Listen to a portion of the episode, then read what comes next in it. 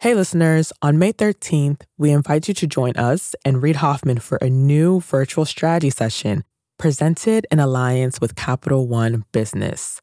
You'll hear insights from fellow entrepreneurs about how to be at the forefront of leading change with AI. So, go to mastersofscale.com AI strategy right now to register for free. Again, that's mastersofscale.com AI strategy. Looking forward to seeing you there. I really don't like that people are so obsessed with unicorns. It makes you make a lot of bad decisions. You don't need to be a unicorn. What you really want to be is you want to be a dragon. Dragons are tough, they're independent, they're tenacious. I always wanted to disrupt the gatekeepers of tech. The tech ecosystem does not provide the same opportunities for everyone. We believe that the best investment opportunities are in this untapped potential. This year, we're going to do close to 600 pre seed investments. We have this massive network of 7,000 alumni, 7,000 mentors, 20,000 investors. You are five times more likely to get to uh, round six of fundraising if you went through Techstars than if you were on your own.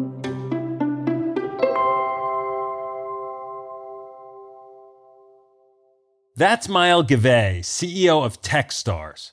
Known for its accelerator programs, Techstars is also one of the world's largest pre seed investors, with more than 3,000 companies having gone through its entrepreneurial boot camps.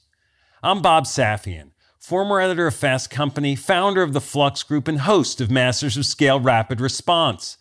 I wanted to talk to Maëlle because as valuations for many startups come crashing down, she's criticized the goal of becoming a unicorn company.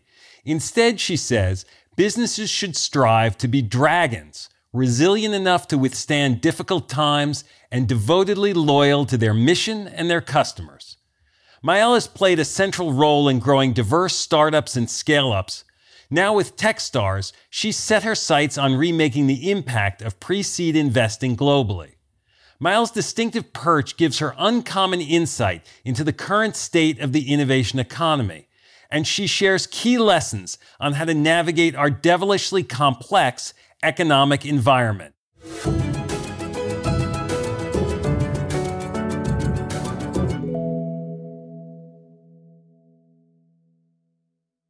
Hi, listeners. It's Erica Flynn, VP of Alliances and Audience Development at Wait What, the company behind Masters of Scale. My day to day consists of nonstop communication, not only with my immediate team, but with our current partner relationships and with incoming leads from possible future partners, which is why I rely on the ease of Grammarly to keep my communication clear and efficient. One confusing email can turn into several confused replies, which can turn into an unexpected meeting which no one wants, needs, or has time for. Having Grammarly on hand as my trusted AI writing partner not only streamlines my extensive to do list, it minimizes miscommunication by quickly and efficiently synthesizing information and carefully curating tailor made responses to specific groups. In fact, companies that use Grammarly to communicate can save 19 days per year per employee. Grammarly eases the writing process. It's a writing partner from the blank page to the last word typed before hitting send. Join me and over 70,000 teams who trust Grammarly to work faster, hit their goals, and keep their data secure. Visit grammarly.com to learn more. That's grammarly.com. I'm Bob Safian, and I'm here with Maëlle Gavet, CEO of Techstars. Maëlle, thanks for joining us. Thanks for having me, Bob. It's such a pleasure to be here with you today. I reached out to you because you recently wrote on LinkedIn about the state of tech and unicorns responding to some news about the unicorn minting is waning. And you had a comment about it being better to focus on dragons than on unicorns. I feel like we're in Game of Thrones land here a little bit, but tell me what, what you're thinking, why you wrote this, and where you feel like we are. So, just for the record, I'm actually a big fan of Game of Thrones, but that was not the reason why.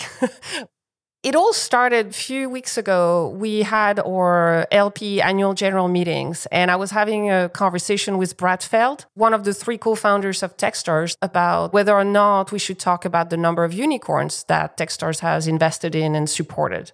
By the way, it's 22. And that got me thinking the number of unicorns that any investors makes is like one of these really key numbers that people focus on. And it's completely artificial because most of them are paper valuation. And as we've seen last year, this is a valuation that is not supported. And it also has negative consequences because as an entrepreneur, to get big fast, to grow at all cost, it makes you make a lot of bad decisions. I was talking to our entrepreneurs and telling them, don't be a one trick pony. You don't need to be a unicorn. What you really want to be is you want to be a dragon. Dragons are tough. They're almost invincible. They're independent. They're tenacious and they may not be as pretty as unicorns, but I think for an entrepreneur, that feels like a much better animal to try to emulate. Now, in a business sense, being a unicorn basically just means you're valued by someone at a billion dollars or more, which is an achievement and I guess a marker that companies strive for. So, what is the business characteristic of a dragon? In the world of business, being a dragon means that you need to be able to resist any challenges, any economic downturn. They tend to have really good unit economics. They tend to be very loyal. Again, back to Game of Thrones. If you watched it, you know that the, the dragons were extremely loyal. When you think about dragons in a business sense, uh, I see entrepreneurs who are very loyal to a problem, very loyal to a customer need they go through battles to solve these problems. At this point in the cycle, and for a lot of tech companies, certainly, the idea of becoming a unicorn, like the valuations got far ahead of themselves. When you're looking at companies you're going to bring into the Techstars fold, how do you differentiate between the hope, right, the potential, and the hype? To start with, we invest extremely early. So we invest at a time where it can literally be like two people and a dog and an idea that seems really exciting. The second thing is we make a lot of investments. This year, we're going to do close to 600 pre seed investments. And because of that, we're highly diversified. Like we don't follow a specific trend. We don't really have the fear of missing out because we invest across all countries and all type of industries.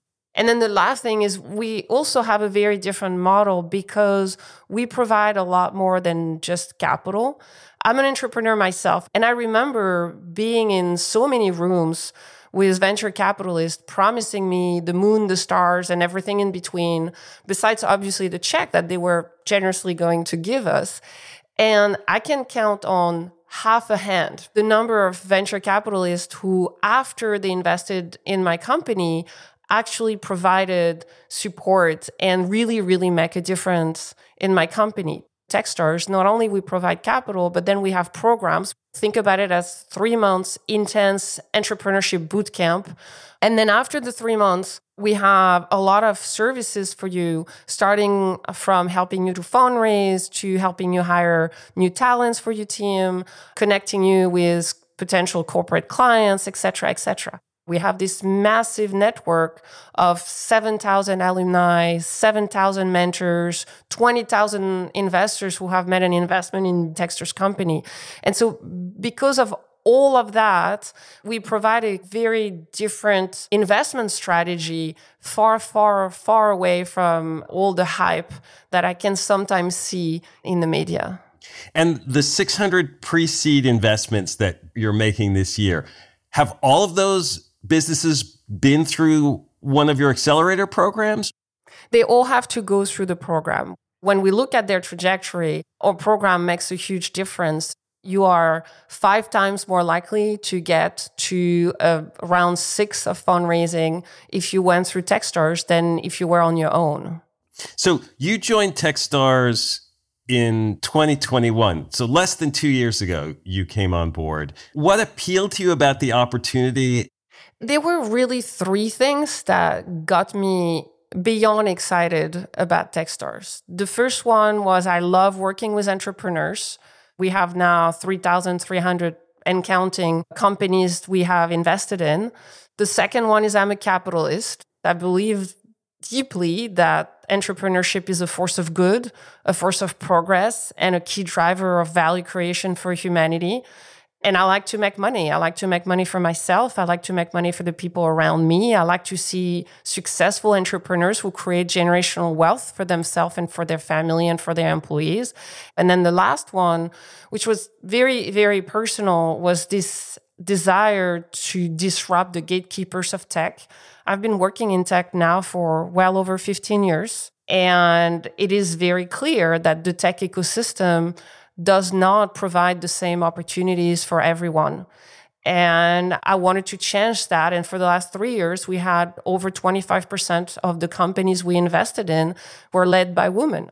When you look at successful Black and Latino founders in the US of the last four years, Techstars has backed more of them than any other investor.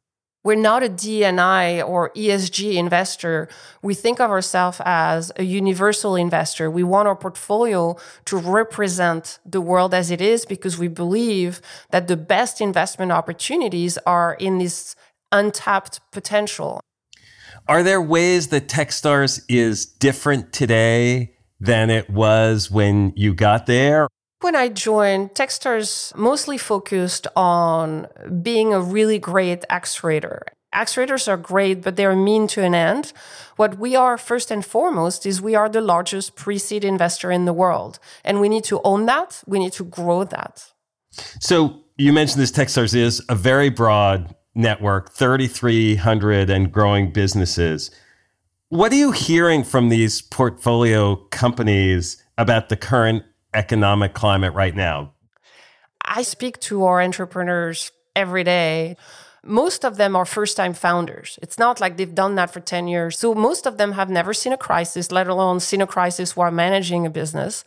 And I am constantly amazed by the level of maturity, how they approach to cash preservation, to how this is a great opportunity for hiring because suddenly they are going to get access to talent that beforehand were completely pulled out of the market by the Facebook, Google of this world. It is very clear right now that B2B businesses seem to feel the pain a lot more than B2C businesses. A lot of big corporations have already started taking measures to reduce cost in Q2 of this year. I would expect that in the B2C market, it's going to come.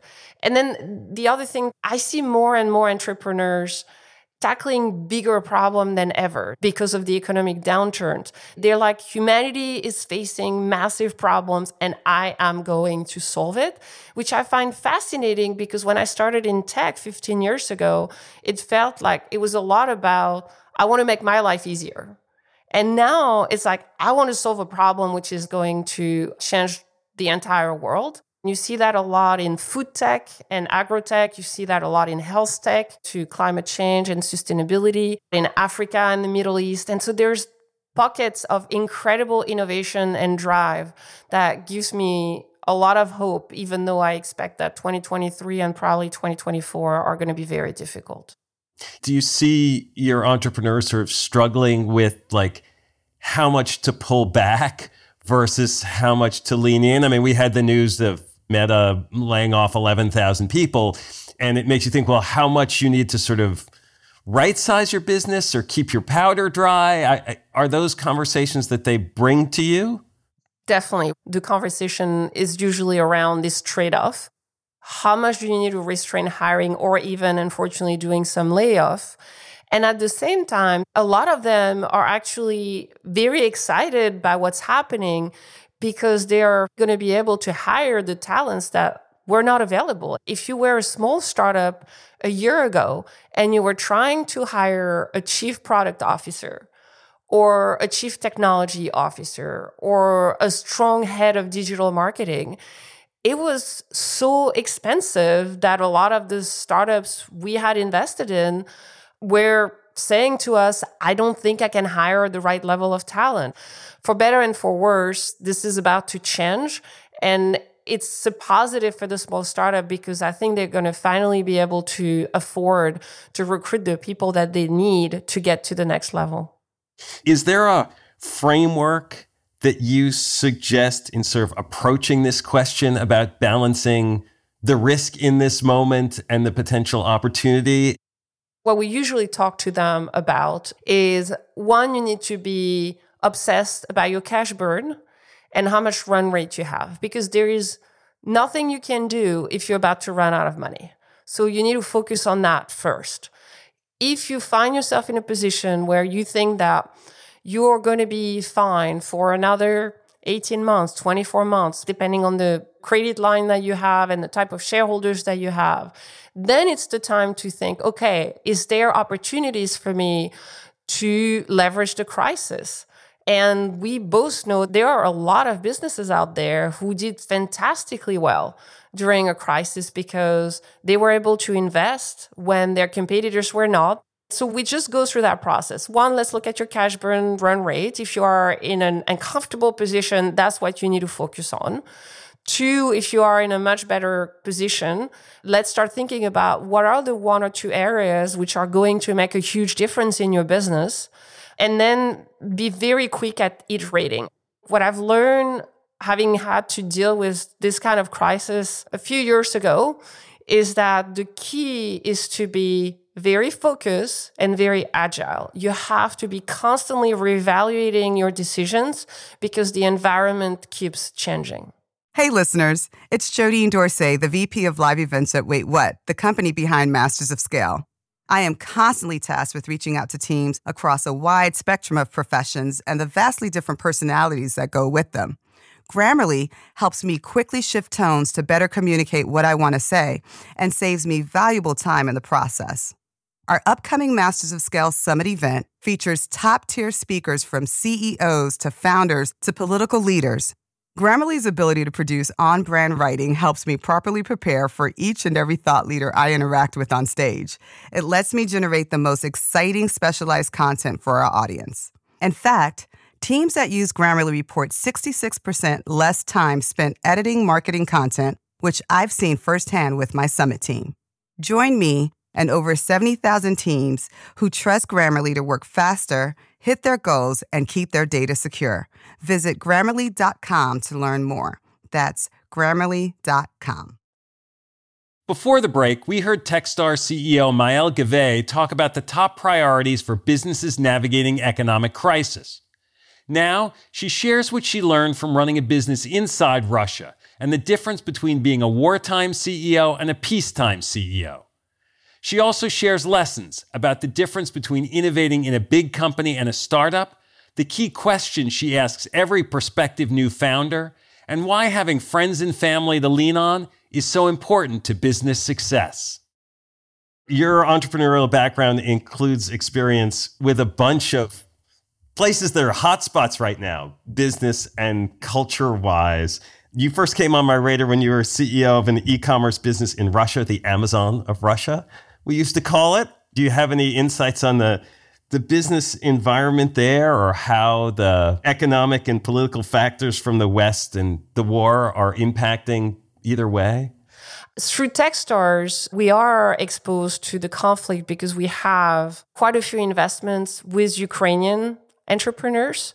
Ukraine has a very strong technological background and a lot of really strong engineers. And unfortunately, I've heard a lot of heartbreaking story because there's so much talent and, and so much innovation that has been put on hold because of this senseless war. A lot has changed in eight years from the time that you were you were in Moscow, right?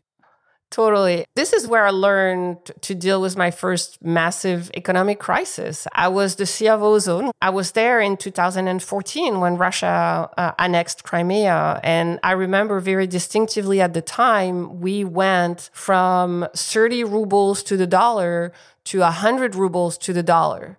And as an e-commerce, you would pay everything in dollars because a lot of the product that we would sell would be imported. And yet we would sell them to the Russian population in rubles. And so, like dealing with a massive currency devaluation, obviously the sanctions that happened at the time that put a lot of pressure on any import activities were a very, very good school for me in terms of learning to deal with major economic situations. And I see a lot of parallels with the current situation, which is if not every day, every week, there is something happening. The Fed is increasing the rates. There is more layoff. There is the midterms election in the US. And so you, you keep adding level of complexities and, and you keep changing the environment that as an entrepreneur, you have to deal with on a daily basis. Yeah. I mean, one of the often lessons for entrepreneurs and business people is to focus on what you can control and yet, when the macro environment keeps moving around so much, more of your business becomes out of your control. Exactly. And I think that's the biggest lessons for entrepreneurs is you have to embrace the uncertainty. During economic crisis like the one we're going through right now, the uncertainty becomes even bigger.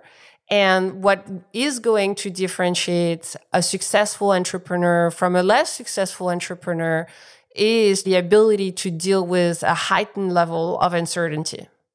When you left Russia, you then went and led global operations for Priceline.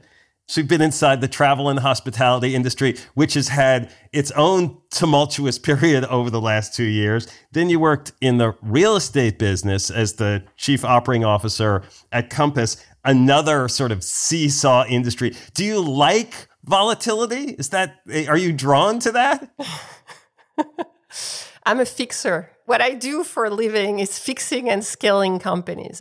And so every single one of these businesses that you've just mentioned, that was that. When I joined Compass, we had five offices, 300 employees, and I guess about a thousand agents. And when I left, we had 350 offices, probably even a little more than that 15,000 agents and well over 2,000 employees. And that was like a little over two years.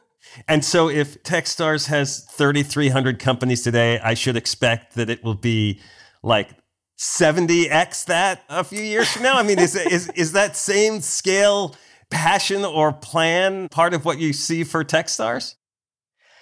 There are so many unstoppable and unbelievable founders everywhere. And to me, there's an opportunity to make a lot more investment. We've been talking about making several thousand investments a year. This year, we are going to make close to 600 investments. And I'm very, very much hoping that we'll be doing a lot more than that in the next five to 10 years. Yes. I had a guest on the show recently who was arguing that women leaders have a different style, a different approach that make them better leaders for the environment that we're in now than traditional male leadership. Do you see advantages in certain approaches? When I was running Ozon in Russia and person asked me, what does it feel to be a female leader? And I looked at her and asked her, what do you mean? And she said, but I assume that as a, as a woman leading a company is different. And I remember not knowing what to say because I had never thought about it. And I was like, I don't know. Like, I, I don't know. I have a company. I go to work every day and I, I try to do the best I can. And I came to the conclusion that I didn't know what it meant to be a female leader. I only knew what it meant to be a leader every man and every woman was different in the way they lead. There are definitely men and women who are much better during crisis time than others. I mean, we talk regularly about war CEO versus peace CEO. These are usually two very different type of people. I'm just not sure that gender has much to do with that. What makes for a good war CEO versus a good peace CEO? And I'm assuming you're sort of feeling like we're in a time of war now we are definitely in a wartime right now. A war CEO is someone who is very comfortable with uncertainty, back to what we were discussing earlier. Someone who is capable to switch very quickly between defensive and offensive all the time. Because sometimes you need to preserve cash and sometimes you need to invest. So war CEO tend to be people who are more likely to take risk, but are capable of making decision, big decision with partial information.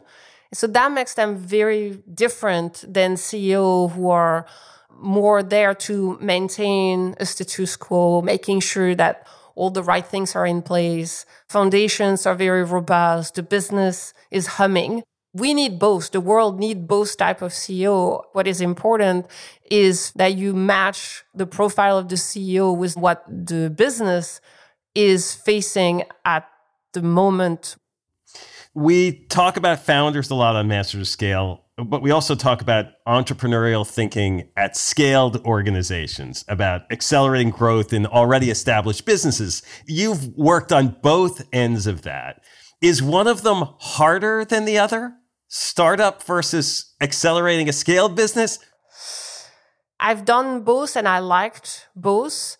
I have very consciously decided to not be an entrepreneur for the fourth time because it is gruesome to go through the zero to one. And I love working with the entrepreneurs we support, but it feels good to be advising them and mentoring them, being in the trenches with them but not being the one doing the zero to one. I remember having this conversation with Daniel Ek at Spotify, asking him about like what the hardest stage has been. And he said, it's always the next stage. You know, the next stage is the hardest stage, which makes it sound like the early stage is easier, almost like that founders are like over dramatizing how hard it is. But when I listen to you, it sure doesn't sound like it. You sound like going back to that zero to one feels pretty painful to try to jump into the blessing and the curse of, of an entrepreneur is that every day is different.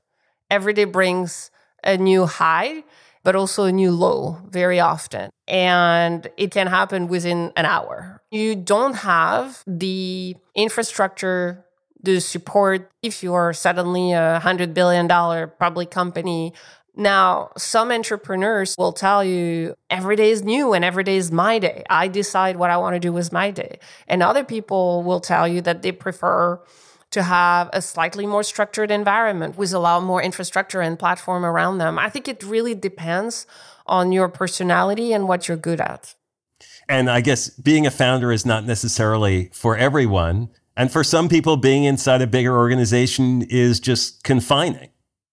The first thing I push back on with the young entrepreneurs is the idea that you are going to be successful almost overnight. And one of the key questions I ask them, are you ready to spend the next 10 years of your life going through a roller coaster of emotions because you believe so much in that problem? And if the entrepreneur says to me, 10 years? No, I think I can do it in five. I usually tell them that they are probably in the wrong job because it will take them about 10 years. And that's if they're successful, less than 1% of startups which get funded at the pre seed level will actually be successful. But then I also push back on people who say, oh, you cannot be innovative. You can't be an entrepreneur if you work in a big company there are absolutely large companies where it is totally impossible because you have to follow the rules and all the approval processes.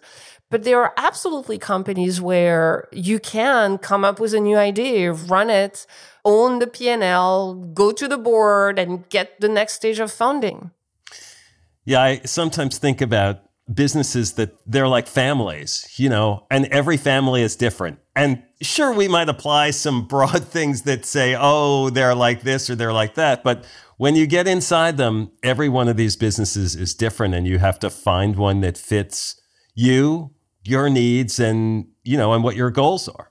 When you build a team, when you want to be part of a team, you need to think about is that the right sport for me? But also, do I fit well in this team? Do my skills complement everyone else in the team? And, and good coaches, the same way good CEO do, good coaches are actually very mindful about the team dynamic and how it plays with each other. And I think about it in the exact same way when I mentor entrepreneurs. I'm like, look at the business you're joining. First of all, is that a sport you want to play? Okay, is that an industry you want to be in?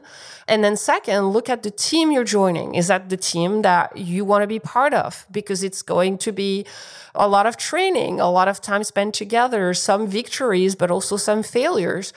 Are these the people that you want to spend time with? And are you going to help them be better? And are they going to help you be better? Do you have advice for entrepreneurs who are in the trenches right now about how they keep themselves stable, focused, agile enough, but not distracted? I usually tell our entrepreneurs one, be very, very clear on your priorities, and you can't have more than two or three. Like, you need to be waking up every morning thinking, this is what I'm trying to achieve. And anything that does not help you achieve this goal, you need to be ruthless and say no to them. Learning to say no is really, really important. And then I tell them, no one succeeds alone, ever. You need to have people who are ready to be with you in the trenches, whether it is your team, your investors, your board. And then the last thing, never, ever, ever forget about their friends and family because business is important. And if you're an entrepreneur, that can be an all consuming endeavor.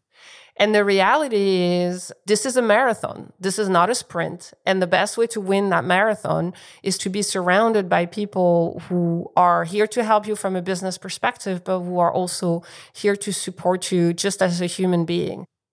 Well, Maëlle, this that was great, and thank you for joining the Masters Scale family here and helping keep us grounded, and for spending your time with us. Really appreciate it. Thank you so much for having me. Hi, everyone. It's Jeff Berman, CEO of Wait What and co host of the Masters of Scale podcast. Like many of you, my to do list changes by the minute. Whether I'm working with partners or hashing out legal documents or brainstorming with our team, there is never a shortage of tasks that require attention and constant communication.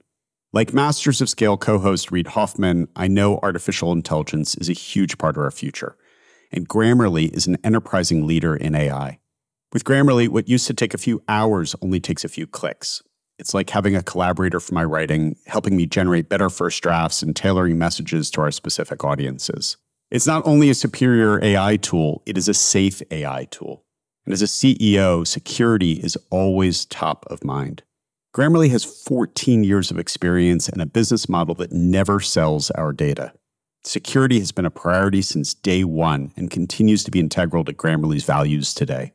Join me and over 70,000 teams who trust Grammarly to work faster, hit their goals, and keep their data secure. Visit grammarly.com to learn more. That's grammarly.com.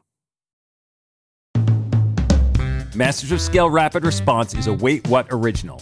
It's hosted by me, Bob Safian, Masters of Scale's editor at large. Masters of Scale host is Reid Hoffman. Our executive producers are June Cohen, Deron Triff, and Jordan McLeod. Our head of content and production is Lori Hoffman. Our producer is Marie McCoy Thompson. Scripts by Alex Morris and Tucker Legursky. Our music director is Ryan Holladay. Original music and sound design by Eduardo Rivera. Audio editing by Keith J. Nelson, Stephen Davies, Andrew Nault, and Mike Gallagher. Mixing and mastering by Aaron Bastinelli. Special thanks to Adam Skuse, Catherine Clark Gray, Emily McManus, Adam Heiner, Colin Howarth, Tim Cronin, Kelsey Capitano, Sammy Aputa, Anna Pizzino, Sarah Tartar, Leah Saramedis, Charlie Meneses, Chinemia Zaquena, Aria Finger, and Saida Sapieva. Visit mastersofscale.com slash rapid response to find the transcript for this episode, and please subscribe to our email newsletter. Become a member of Masters of Scale to get access to a year's worth of courses and content on the Masters of Scale Courses app. Find out more at mastersofscale.com slash membership.